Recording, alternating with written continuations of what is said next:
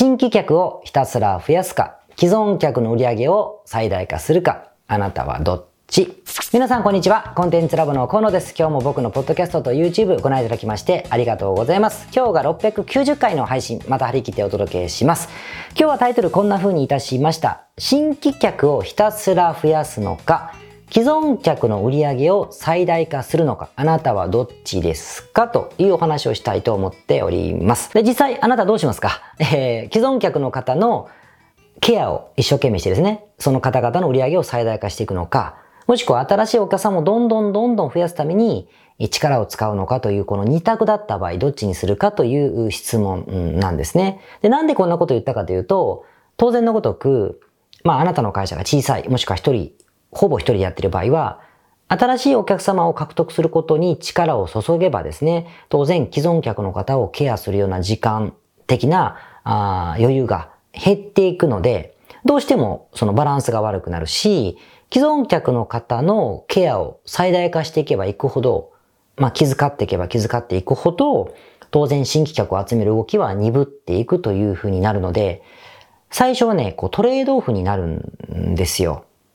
最初っていうか、ずっとかな、トレードオフになるんですよ。じゃあどちらをしますかという話なんです。まあ言うなれば、量と質、量と質かな？をどちらを取りますかという議論で今日はこの話をしたいと思っています。で、この話をするにあたって、ちょっと示したい例があってですね、コールセンターの話なんですよ。売上と関係ないんだけど、コールセンターの話、僕コールセンターの仕事が長かったので、その頃よくあったことなんだけども、コールセンターでも、量を取るか質を取るかという議論って、持ち家か家賃かぐらい、えー、延々と話し合われていた議論だったりするんですよ。どういうことかというと、コールセンターって当然問い合わせをしたときに、まあ今だとチャットとかかもしれないけど、とにかく問い合わせをしたときにですよ、したときに、電話がすぐにつながるということだったり、メールの返信がすぐにあることだったり、チャットのレスポンスが早かったり、順番待ちしなくていいと。あと営業時間が長いとか。こういうこと、つまり、量ですね。量をたくさんこなしてあげるということで、顧客満足度が上がるという観点と、もう一つは、チャットとかはすぐ答えてくれるんだけれども、その内容がやっぱりしょぼいっていうか解決しなかったら、これはこれで満足しないので、親切、丁寧に解決に導く答え方をするという部分で顧客満足度が上がる部分もあるんですよね。しかしながら、お客さんのヒアリングを丁寧に行って、答えることも丁寧にやっていればですね、僕は特にテクニカルサポートだったので、技術的なことってやっぱりすごく操作のこととかになってくるから、あと基本的に分かってない方にはやっぱりこう基本的なことも教えないといけないじゃないですか。ただ丁寧にやればやるほど時間かかるんですよ。つまりお客さんが分かった、よく分かったよとか、この電話だけで解決したいと言っていただくためには、すごい時間かけないといけないですよね。会話に。チャットだったりやりとりに時間かけないといけない。ですじゃないですか。これで満足度上がるんだけども、そうするとですよ、当たり前だけど待ち時間が出るんですよ。なるとさっきの早く答えるとかってことができなくなって、量と質がこうバランスするんですよね。で、どっちにするんだっていうことをよく揉めているという話なんです。で、もちろん、経営陣というのは、皆さんも社長だからわかると思うんですけど、経営陣というのはどっちもやるんだよって。極端だよお前って思うでしょ数ばっか取って適当にやってんじゃねえよ。そういうこと言ってんじゃないよ。とかね。丁寧にばっかりやって人待たしてんじゃねえよ。そういうこと言ってんじゃねえよ。両方やるんだよって言って話は終わるんです。これで終わるんで、そうやって言われて終わってました、僕らもね。で、どっちかをやるようにするんだけども、そうやっても現場は両方できないんです、こんなのはね。なので、どうしてたかというと、まあ、仕組み化とか自動化の話をちょっと置いときましょう。今日テーマじゃないから。今時の話は置いといて、あくまで質と量を二択しなくちゃいけなかった時にどうするかなんですが、僕自身は、あのー、自分のために考えて、考えてて、お金、金銭的、経済的な合理性があるかどうかということと、まあ、経済的メリットかな。金銭的メリットがあるということと、心のですね、えー、まあ、バランスが取れるとか、心身が穏やかでいられる。ストレスがない。ということを基準に選択をしていました。で、そう考えると、コールセンターというのは、お客様をですね、いくら丁寧にサポートをしてあげてもですね、評価のしようがないんですよ。その対応は良かったのか、もっと早く解決できたんじゃないのかという議論が最後まで残るので、まあ、例えば僕が外資系にいた頃は、コールセンターでも成績で給料が決まってたんですけど、内容を見てるよと言われながらも結局、さばいた数で給料が決まっていたんですね。はっきり言ってしまえば。効率的にさばいたかどうか。さばいたって言ったからあれだけど。なので、えー、く数を僕は優先していました。数をやっぱ優先したってことですね。で、さらに言うと、クレームもですね、実は、その電話で解決しないことよりも、繋がらないことの方がですね、お客さん怒るんですよ。なので、心身的なストレス、あと、あ、待ってんな、待ってんな、うわ、めっちゃ待ってるわ、100人待ってるわとかなったら、めっちゃ焦るでしょ。だから、やっぱ心身的なストレスもですね、待たせない方が低かったんです。だから待たせないように数をどんどんどんどん裁くというふうにアプローチをしていたし、自分が組織運営側になる方もそっちを結構優先していたんですね。で、今日の話に戻るんですが、ということで、私はですね、あの、新規客を増やすために、え時間を使っていくのか、既存客の方のケアを丁寧にすることによって売上の最大化を目指すのかという選択であれば、やはり、この基準を採用した方がいいと思っていて、つまり金銭的メリットと、つまり経済的メリットと、う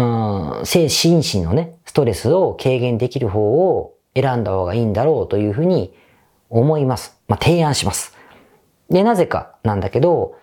当然ですよ、リピートを最大化するのはお客様を丁寧に、あの、ご対応するのは、まあ当たり前ですよ。みんな、真面目な人はみんなやってる。けれどもね、けれども、やっぱりですね、リピートの数って、その商材によってですね、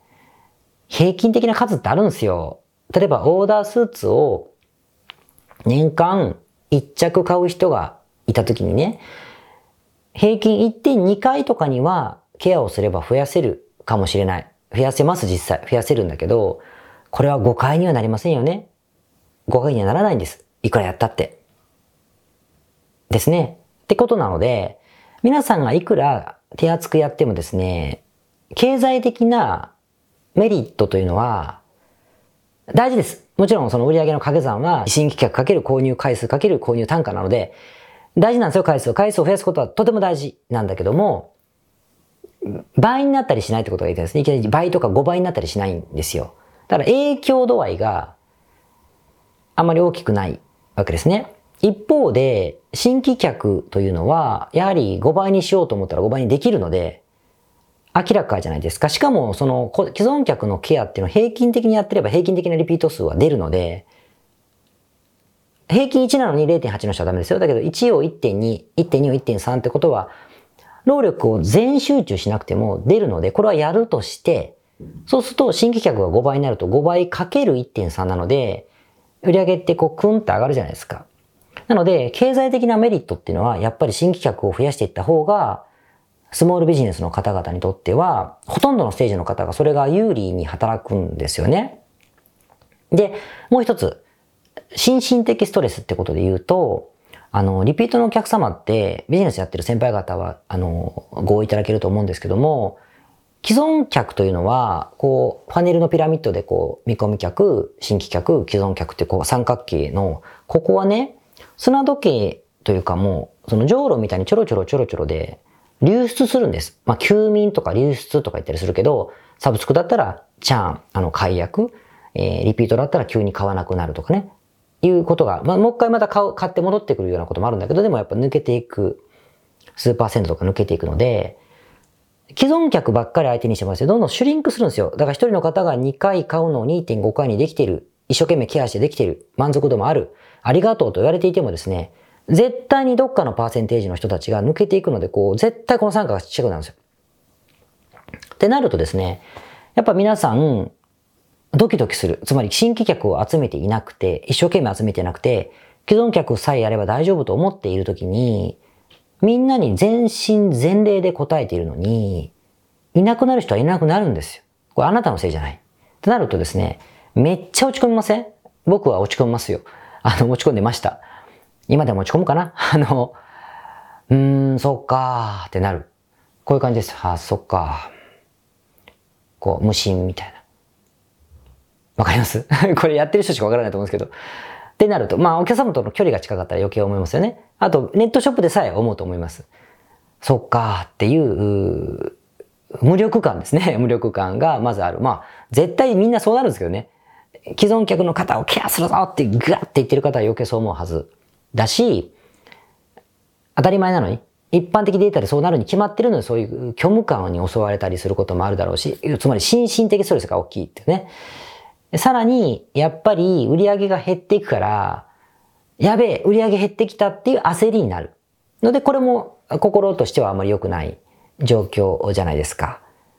って考えると、やっぱり経済的なメリットがあったり、心身的なストレスが少ないようになるためには、どっちかって言われたら新規客の方に、やっぱまずは力を振り向けた方が良いだろうというふうに思うというお話でございました。結構当たり前のことを言ってると思うんです。でも、既存客のこのファネルの三角形って、ずっとこのままだと思い込んでる方って結構多いんですよ。しかしやっぱり相手の人生がありますしね、お客様の人生、ライフステージ、えとかがありますからね。あと収入のレベルも変わったりするから、あなたたち、僕たちの影響、さ、僕たちが影響を与えることができないところで買わなくなるんですよ。ですから、そのしょうがないじゃないですか。ですから、やっぱり、あの、新しい方をどんどんどん集めていくということをしておかないと、まあ、いろんな意味で問題があるということですね。で、これって、どっちに力入れますかって話をしていますけれども、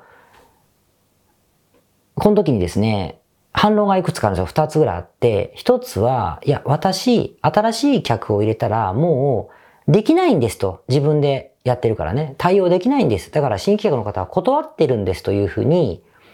かっちょいい感じの人もいるんだけども、これね、心配しなくてもですね、あの、新しい方がそこまでたくさん取れないでしょうし、あの、フルオープンにしても取れないし、リミッター外しても取れないだろうし、リミッター外した時に予期せぬ既存客の流出があるはずですよ。だから、いけます。そしてなおかつそれで本当にパンクしたんだったら、今、サボっているスタッフを雇うということをね、きっとすると思います。焦って。その一月間はすっごいしんどいかもしれないけど、その後で絶対やってよかったと思うと思うので、これリミッター外した方が、あの、いいですね。そのかっちょいい感情はいらないかなって僕は思います。まあ、趣味で仕事をされてるのは別にいいんですけどね。です。で、もう一つ、よくあるのは、既存客の方にケアを一生懸命すれば、紹介してくれるじゃん。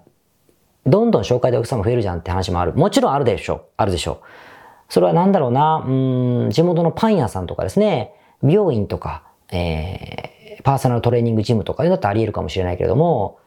そんなことで新規客が賄えている商売は、多分めっちゃちっちゃいんですよ、規模が。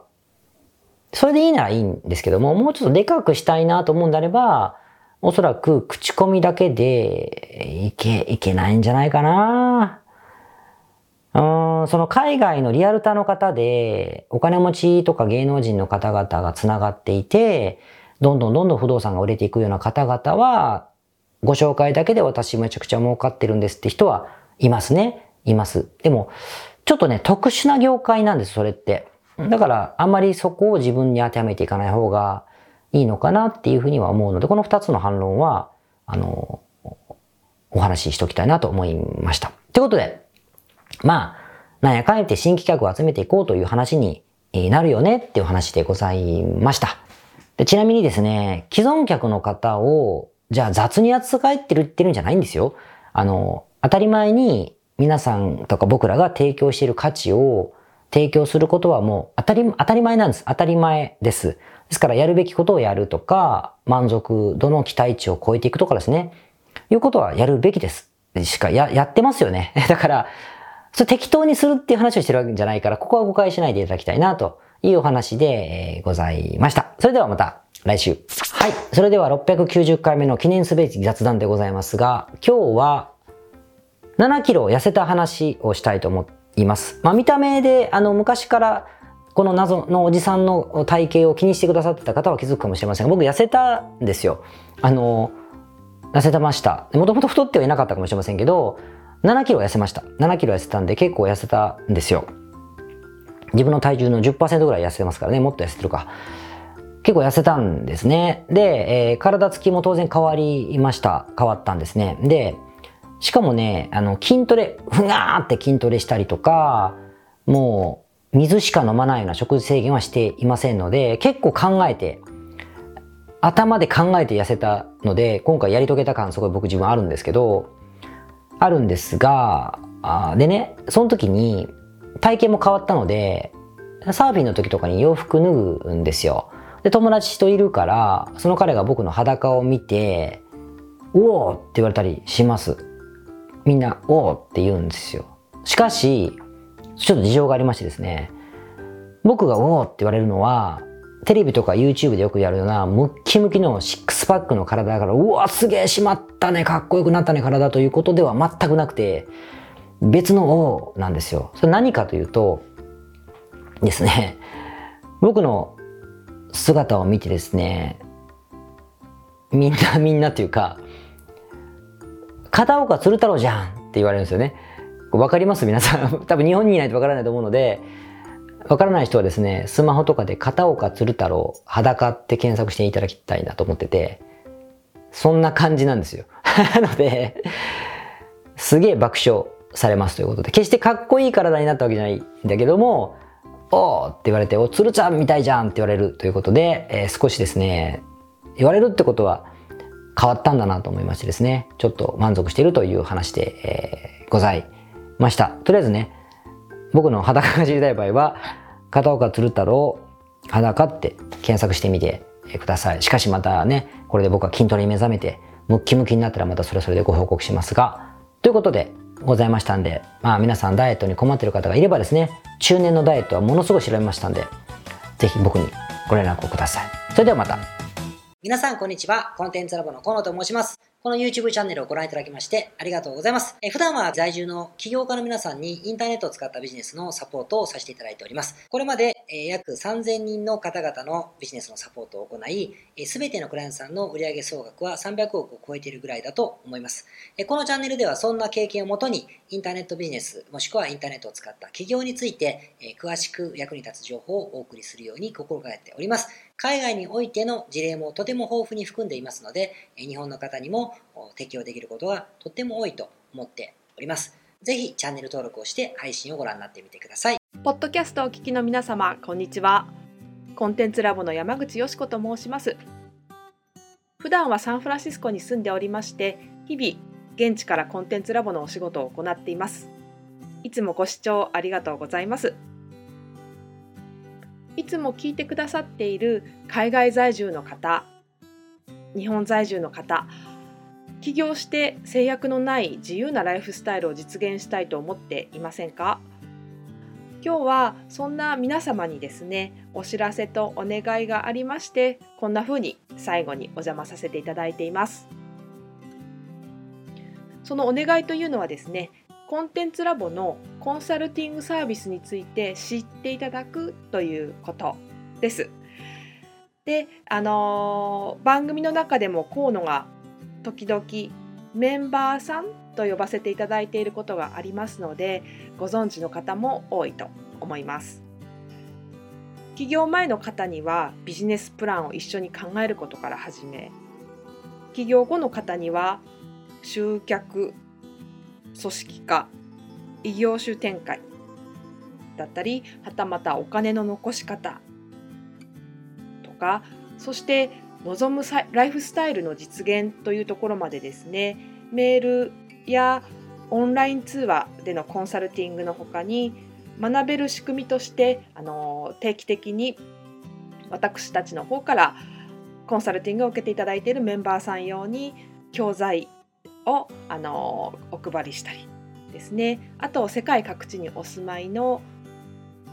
起業してビジネスの広がりを目指す日本人の方同士とつながれる仕組みを取り入れたりといったコンサルティングやコミュニティ参加が全て入ったサービスになっております。私たちのクライアントさんは7割が海外在住者在住者さんでですね。3割が日本にお住まいの方ですこれから起業したい方すでに起業している方あとはあの起業して少し時間が経ってもうあの成長期に入られている方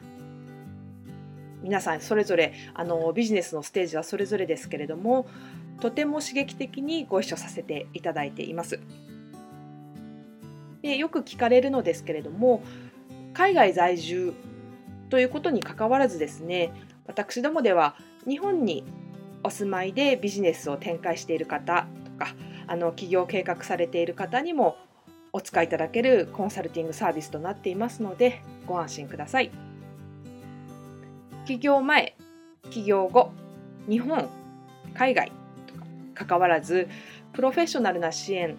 やコミュニティ参加でもっともっと成長したいとお考えの方におすすめのコンサルティングサービスとなっております。で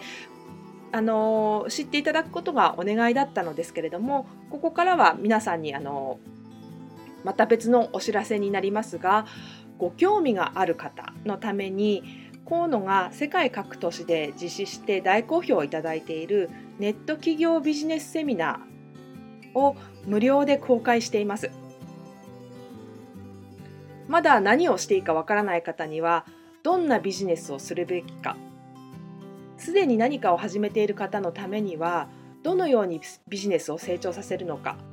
といったような濃い内容をですね4時間以上でとても詳しくお話ししています。もちろんあのコンテンツラボの強みとして今まであの一緒にサポートして大きくなってきた実際起業されている方たちの生の声も聞けてしまう貴重なものになっています。そしてさらに特別に今回取り下ろした「How to」というものを含めた実践編のセミナーも特別にご覧いただけるようになっております。ネットショップを始めてみたいとかサービス業をしてみたいコンサルティングやコーチング業をやってみたい自分の持っている情報を売ってみたいなどですね全てカバーしている動画セミナーになっています。で先ほども申したように視聴は無料となっておりますので今すぐこのメールの中にある概要のリンクをクリックいただくかコンテンツラボという名前で検索して動画を請求してご覧になってください。